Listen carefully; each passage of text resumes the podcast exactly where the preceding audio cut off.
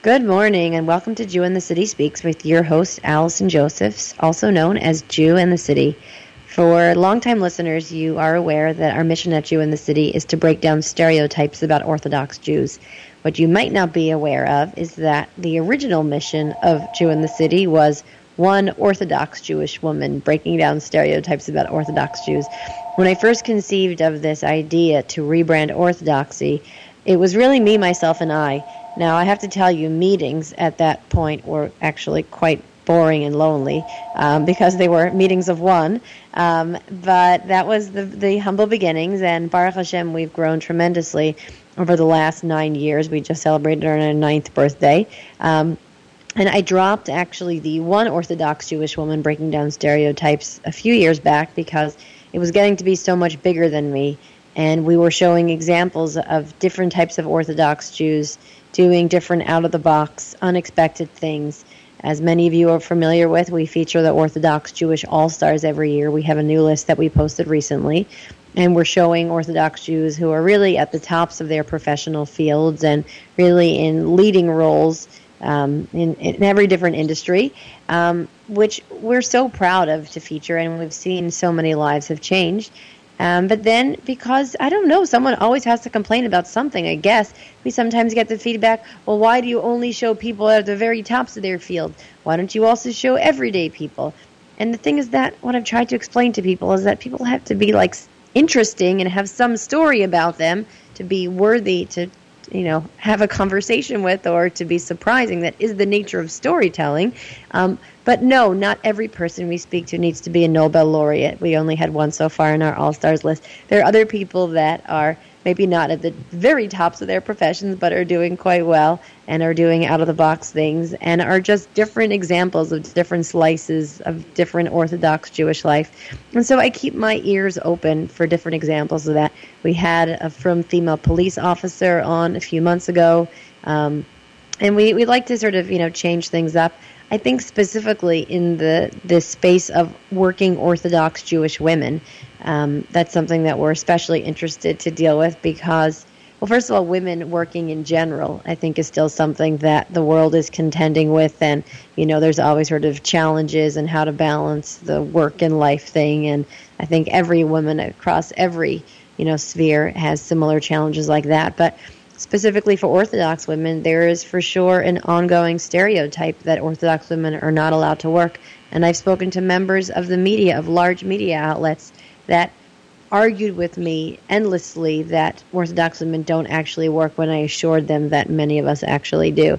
Um, and so, not just to bring on an Orthodox Jew with a, you know, an interesting, unusual uh, profession and career, but to bring on a woman in an unusual professional career, um, and STEM no less, and STEM for women is all the rage. Um, it, I'm delighted to uh, to bring on Sharon Katz Cooper today to speak about what it is like being a marine ge- geologist, an Orthodox Jewish female marine geologist. So, um, Sharon, thank you so much for joining us today. Sure. Thank you for inviting me. So when I met you at a speaking engagement that I did a, a couple of years ago, the truth is that I thought that you had said that you were a marine biologist. I, for some reason, marine biology seems to be something that people talk about so much more and you know i don't know just sort of in terms of pop culture. And you clarified you were a marine di- geologist and i looked into it and it looks actually fascinating and i wonder why marine biologists get all the you know uh, i don't know sort of people talking about them. But um, if you could clarify what what you do as opposed to a marine biologist and and how you got into this field of work. Sure. I think marine biology is very um, uh, popular because people imagine themselves working with dolphins and swimming around in the aquarium and that kind of thing. So, um, so what marine geology is is actually not working so much with living things, but working with um, rocks. and maybe rocks aren't quite as exciting sometimes as um, as dolphins and whales, which I, I get that. um, but what we're looking at is uh, the Earth, the the Earth itself, and um, how the Earth works and you know how it changes over time and and that kind of thing. So that's really what marine geology is, and um, I'm not actually um, a trained marine geologist. Mostly the the thing that I do is education. So I work with the scientists um, to explain and to work with teachers and students and help them understand what the science is and why it's interesting and how they could use it in their classrooms and and why we um, spend uh, government money because the program I work for is is federally funded science. So why should we spend their tax dollars on on doing this kind of thing? It's important for people to understand, you know, what that is and why that's important. So could you give us like for our listeners who have not gotten to your class yet? So what what is our interest in marine geology? Like why is this something that people should know about and care about and learn about? Well, because we live on planet Earth and okay. uh, it's important for us to understand a little bit more about uh, how our planet works. And the biology and geology and environment and meteorology, studying the um, the weather and climate and all those kind of things, they're all tied together. They're all related to each other. Um, and then it's also important to understand it in terms of hazards, right? So we learn, we study uh, volcanoes and earthquakes and why they happen, where they happen, and when they might happen next, and how they've happened in the past, and all those kind of things. And so those are also things that everybody should be a little bit concerned about because they could affect you, or do affect you, or have affected you. Um, and we spend a lot of uh, time and effort on um, you know, preparing for those kind of events, and if they happen, God forbid, um, you know, cleaning up after them and helping people. And so, so the study of the earth is um, is really important to all of us. And what what made you get interested in this line of work?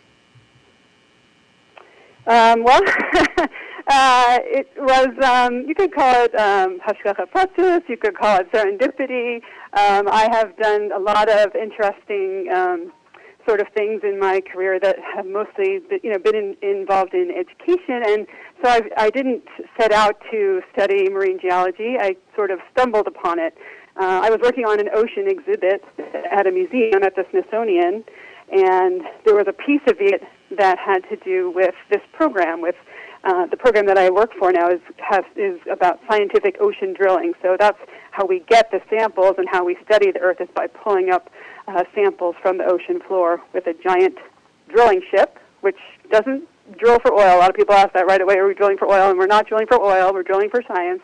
Um, but there, there's a piece of the exhibit that was all about this program because it's been so important in what everybody knows about the ocean and about the Earth over time, over the past 40 or so years that the program has existed. So while I was working on the exhibit, I learned about this program. And then in the course of that work, I met people involved in it. And when that exhibit was finished, there was a job available in the program. So I was lucky enough to, to get that. And so I've been, now I've been doing it for about 10 years. So I've learned a huge amount um, just being on the job and working with amazing people. Um, and it's, it's been, uh, it's been really exciting to learn about. But it wasn't something that I set out and said, I must do this thing, you know. So it was more just something that I came across in the course of working on other ocean related stuff. But you started, I'm looking here at your bio now, so your BA is in ecology and evolutionary biology. I never heard of an FES. What's, what does this mean? Um, environmental studies. Got it. And is that like a so, master's degree or? Yeah, mm-hmm. it was a master's degree. That's All right, right, so bachelor's in Princeton in ecology and evolutionary biology, master's at Yale in environmental science. So you were always interested in the workings of the world and, and evolution. Did you start off as an Orthodox Jew or you became to observance later in life? Yeah, I came to observance later in life. I mean, I was always interested in Judaism, and I grew up in a, I guess you would describe it as uh, probably Reform um, family, and um, then it wasn't until I got married that we, my husband and I, sort of together, uh, became more became more religious. And was there any any one moment or any influence or any inspiration that you can pinpoint about how and why your journey towards observance began? Uh, well, there are many. I mean, one of them that I think about often is that I I did travel abroad um, when I was in college. So this was kind of a long process. Um, you know that I can I can think of kind of started um, when I was in college. I was I went to Madagascar uh, to study lemurs, which is not related to the ocean, but at the time that I was I was studying lemurs, and um, in Madagascar there are pretty much zero Jews there, um, and everybody is either um, they've all they've been um, Christian missionaries there for many years, and the people are all African, um, what you uh, um, you know, black Africans. And when they would talk to the few white people who were there, my colleagues and I, they would ask us, um, "Are you Catholic or Protestant?" So mm. those were the choices, you know, Catholic or Protestant. Yes. And so I had to explain to them that I was neither of those things and that I was Jewish, and they had never heard of Jews ever, you know, mm. never. So all of a sudden I was in a position where I had to explain all of Judaism to people who had never heard of it before. I had to be a representative of all of, Jew- of Judaism, and I realized at that point that my education wasn't. I didn't. I didn't feel comfortable doing that. You know, I felt like I didn't know enough. Um, and so that was one moment where I really felt like I need to learn more about my own religion because I can't explain it, you know, thoroughly to somebody who doesn't know anything about it. Um, so, so that's one moment. Um, but th- I mean, there are there are others. I mean, when, once we got married and started uh, our life together, um, we uh, we came across Chabad, and um, that was another moment where you know we started learning a lot about. Uh, my husband had come from a, a less less um, observant household than I had grown up in, and hmm. um, as he started learning more, then he was he brought me actually into into more of it as well. So so you know, kind of evolved over time a little bit of a journey. That's great that you can do it. You guys did it together. So now yeah. let's talk about how you know so many of these interviews that I do. Um, it's really always the same, you know, uh, model of questions. Kind of like, what's the profession? What's the Jewish stuff? How do they interface? But it always. And someone said recently, "Oh, you're such a great interview," and I'm thinking I just use the same formula over and over again. Although I will say that the Humans of New York photographer guy apparently also just asks people like the same three questions over and over again, and he gets these like great answers because I think there's just like only a few good questions that you can ask people. But um, the next question I'm going to ask you, that, that's it. I've I've given everyone the secret sauce. It's all uh, all been spilled. Um, how do the two interface? You know, first you have the sort of the journey to your different scientific fields you've studied and ended up in, you know, the oceans, Jewish journey. How does a woman of science also manage being a woman of Torah? Well, it's so interesting because I feel like everywhere you go, and especially where there's not so many religious Jews, you are a shaliach. You know, you're you're a representative, and and you have opportunities that come up. Um, I've been so in my current job, I'm involved in a lot of times being on a ship. Mm-hmm. Um, and when I when you go on the ship, you know, you might do your little Jewdar thing where you look around and see if there's any other Jews there. right. And often I'll think, well, you know, I don't really think there are. But then once they see what I'm doing, so I'm not eating the food that the galley is preparing, right? I brought my own food, so they'll see that. Or um, a few times when I've had to be on the ship when you know it's Shabbos and I have to prepare for that. So and they can see that I'm doing something different. You know, so once they start seeing that, then sometimes Jews will start popping out of the woodwork. Um, mm. You know, Jews that I didn't pick up on in my own, you know, survey. and they'll, okay. they'll they make a point to come over and they'll say, "Hey, what are you doing? Where are you from? How you how do you do this? You know, all that kind of thing." And when they see that you're serious about it, it makes a big difference to them. It's really interesting. And actually, you know, when I'm on a ship, oh, sorry, go ahead. No, no, continue. I'll I'll say in a second. What were you saying? Yeah, I was saying when I'm on a ship, I have to make sure I have to make every preparation um, for doing the Jewish things that I need to do, they have to be done in advance. So when you're on a ship, you can't just like light a candle, you know, wherever the heck you want to, because right. you know there's engines, there's everything, there's all these regulations, there's danger. I mean, even people who want to smoke, they can only do it in certain areas. So you know, I had to go to the people in charge and say, look, I'm going to light candles on Friday night um, where can I do that? Where is a safe place where I can do that? I have to explain to them I don't I can't eat the food that you're making. I'm sure it's wonderful, and I you know don't want to offend anybody. And they all make great food, from what I hear. You know, but I want to make sure in advance. Okay, I'm going to bring my food. Where can I put it? How can I prepare it? You know, all those kind of thing. And people are so great. You know, I, I can't even think of one example where people were negative about it. They were all like, you know, first of all, the galley wants to prepare things. You know, they say, oh, what can we do to make kosher food for you? And I'll say, well, you can't really turn over your whole kitchen, so let me take care of it. you know, that kind of thing. Yeah. And then, you know, when I've had, I brought on frozen food and I put it in the freezer, and they just help me, you know, to do what I need to do, and we work out a system and they've all been really great. I mean, I think when they see that you're serious about the things that you need, then they will help you. You Yeah. know, they really do.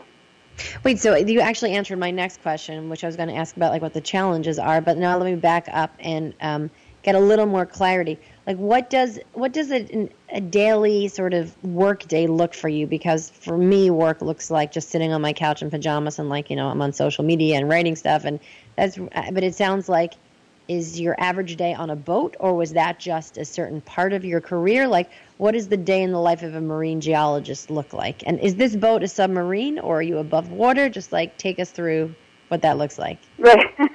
right. So, I mean, so most of my days are sitting on, on the couch in my pajamas being on the computer, okay? So, just like you, I, I do a lot of my job virtually, so a lot of it's on the computer answering questions and reviewing things and talking to other people who are on boats. Um, uh, but sometimes I get to go on the boats on the ship or the ships myself. So a large part of my job is uh, coordinating with people that I put on the boats to do the social media and the things that are happening from the ship. So they're going to be telling the story of what's happening on the ship in these various scientific expeditions that we do. Um, and so I place uh, one or two or sometimes three um, education people on every expedition. They're out at sea, and I am their onshore support. So I'm talking to them, making sure they know what they're doing, helping them if something comes up, um, you know, giving them advice, all that kind of thing. Uh, and they're the ones that are on the ship. But sometimes I get to go on the ships myself. I try not to go on the long expeditions. So most of the expeditions that I handle from shore are two-month expeditions. And so one of the things, one of the challenges for myself being a, a mom and a wife and and an Orthodox Jew is that I don't want to go away for two months. Um, Right. And so, thankfully for me and and and for working with my bosses over the years, they understand that. And you know, I have little kids, and so I don't uh, do those. But a few times there have been shorter expeditions that I have gone on. And those are, you know, it's really exciting to be on a ship and a research vessel. Um, is like a, it's a very industrial environment. Um, you know, there's a lot of machinery and there's um, th- there's um, uh, equipment and things that are going on. These are these are not submarines. They're they're research ships, so they're sailing on the ocean. and They carry all kinds of equipment on them.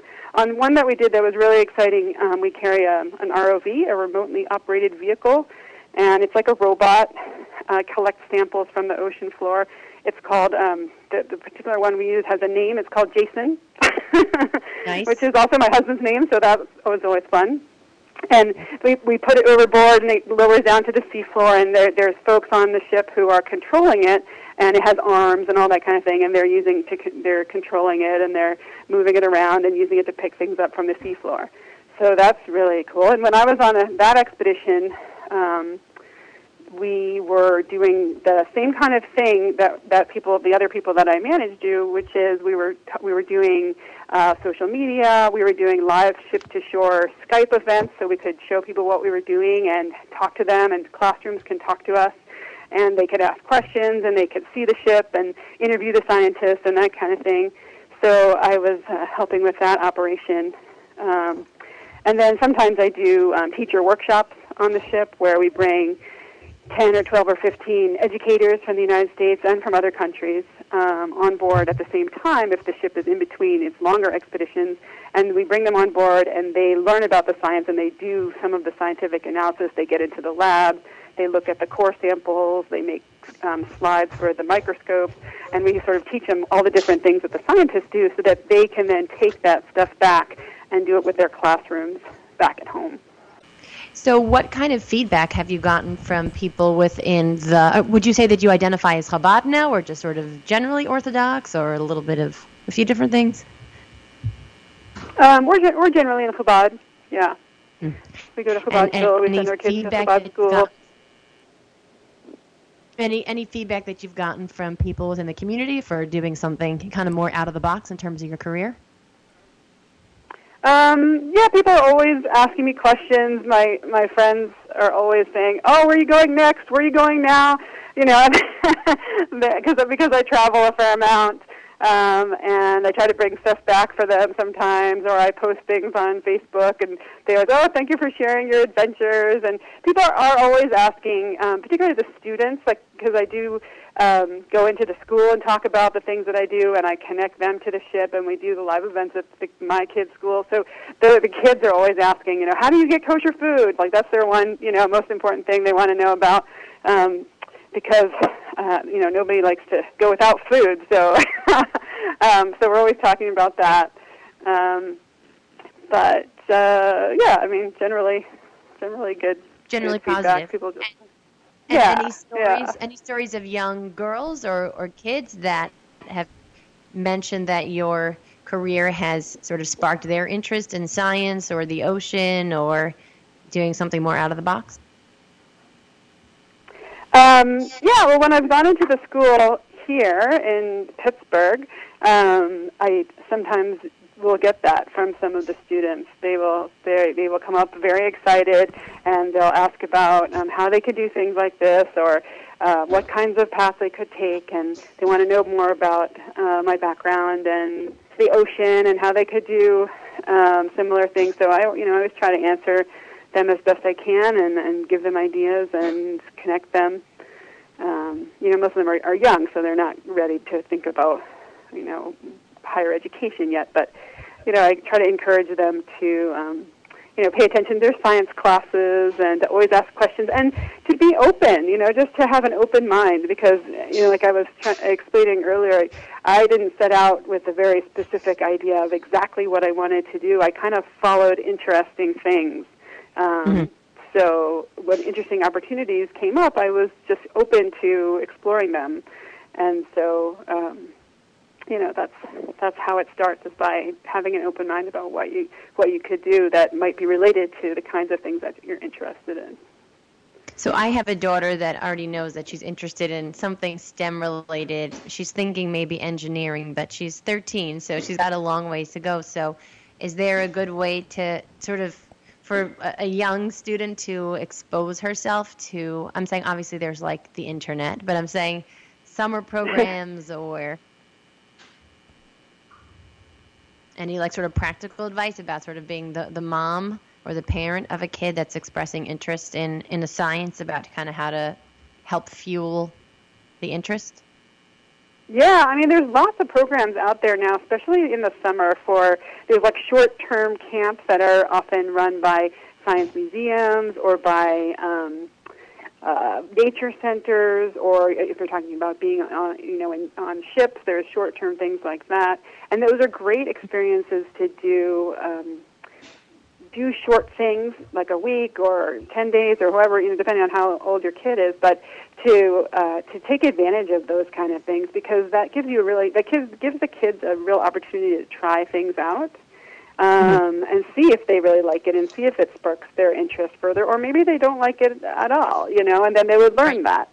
Uh, Right. So I think taking advantage of those kinds of opportunities. I one of the programs that I work on is um, for undergraduate students to have them go out on a research ship um, and most of them come off of that being so excited and so eager and so, you know, what could I do next? You know, but then there's always a few who'd say, you know what, I decided I really didn't like being on a ship. And you know, that's important to learn too. So, you know, I think that, um, I think taking advantage of those kind of opportunities and encouraging your kids to ask lots of questions and to follow up and, and see how, okay, you have this question, where can we go to answer it? And, and also, as you, you know, I'm sure everybody knows somebody uh, somebody else. So, you know, when someone asks, you know, I'm really interested in doing this kind of science or that kind of science, well, you know, ask me about it because maybe I know somebody who's doing that and I could connect you to that person. Uh, you can you know, just have a conversation with them. They're like the mom or the dad of somebody else, and Right. uh, you know, and use our connections to you know talk to people who are actually doing that. And even if you don't know somebody um, specifically doing you know that thing, then you probably know somebody who does. And so you just sort of shake your tree a little bit, and, and there'll be somebody out there doing it. Got it. So, So start think, start you know, start networking young. So the question that I wanted to I meant to ask you before and obviously wasn't clear enough that I'd like to sort of wrap things up with in our last few minutes. So you always had an interest in sort of evolution in the sciences and then you became a person of belief or person of observance. So do you have any thoughts about balancing um, being a, a believer um, and also a, a, person of science. How how do you come to terms with those two things? I personally don't think there's an issue, but I'm curious if you've given, you know, what some might think is, uh, you know, a challenge or a tension. If you've given that any thought. Yeah, I mean, I really don't see it as a as a conflict. I feel like we, as as people of uh, belief, we we um, believe that uh, um, Hashem makes the world um, and makes it to, look the way that He wants it to look and, and act the way He wants it to act, and we can explore that. We don't understand all of it. Uh, there's so much that we can learn. Um, you know, there's you could go on forever, and there's so much that we don't learn. So I mean, that we don't. So you know, we use all the tools of science and all the questions of science to um, to explore this really amazing Earth. Um, but and that you know science answers those questions about how things work, but it never answers the question of why. Mm-hmm. Um, and you know that's what that's what um, Hashem and and what Judaism you know gives us and the meaning of it. You know. And I'm so. going to squeeze in one last question, and then we have to wrap things up. Were there ever any moments out in the ocean or sort of involved with nature that you recall that were especially spiritual or sort of had sort of a transcendent nature to them for me personally, I guess you heard my talk. I had a, a tropical rainforest in Hawaii that was really out in nature that sparked my religious journey. So, have you had anything that was especially profound in the nature space? Um, well, definitely being out in the water where you can't see any other signs of human existence, you get a really appreciation for, you know, the, the enormity of the earth and the the truly amazing nature of it. So I've, I've definitely experienced that.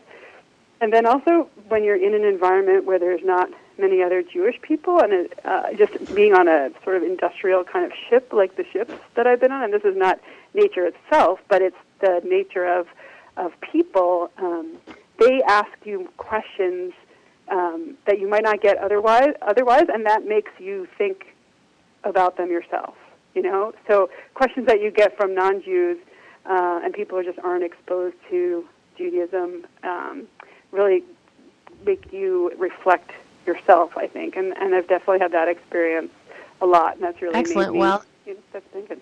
Thank you so much for, for speaking to us today, and thank you so much for being an example of someone that is doing something outside the box, sort of outside the you know sort of typical boundaries, and setting an example for other listeners today, young or old. And we wish you a lot of hatzlacha uh, as you continue your journey from sea to sea. And thank you for listening. You can catch us same time, same place next week. Bye bye.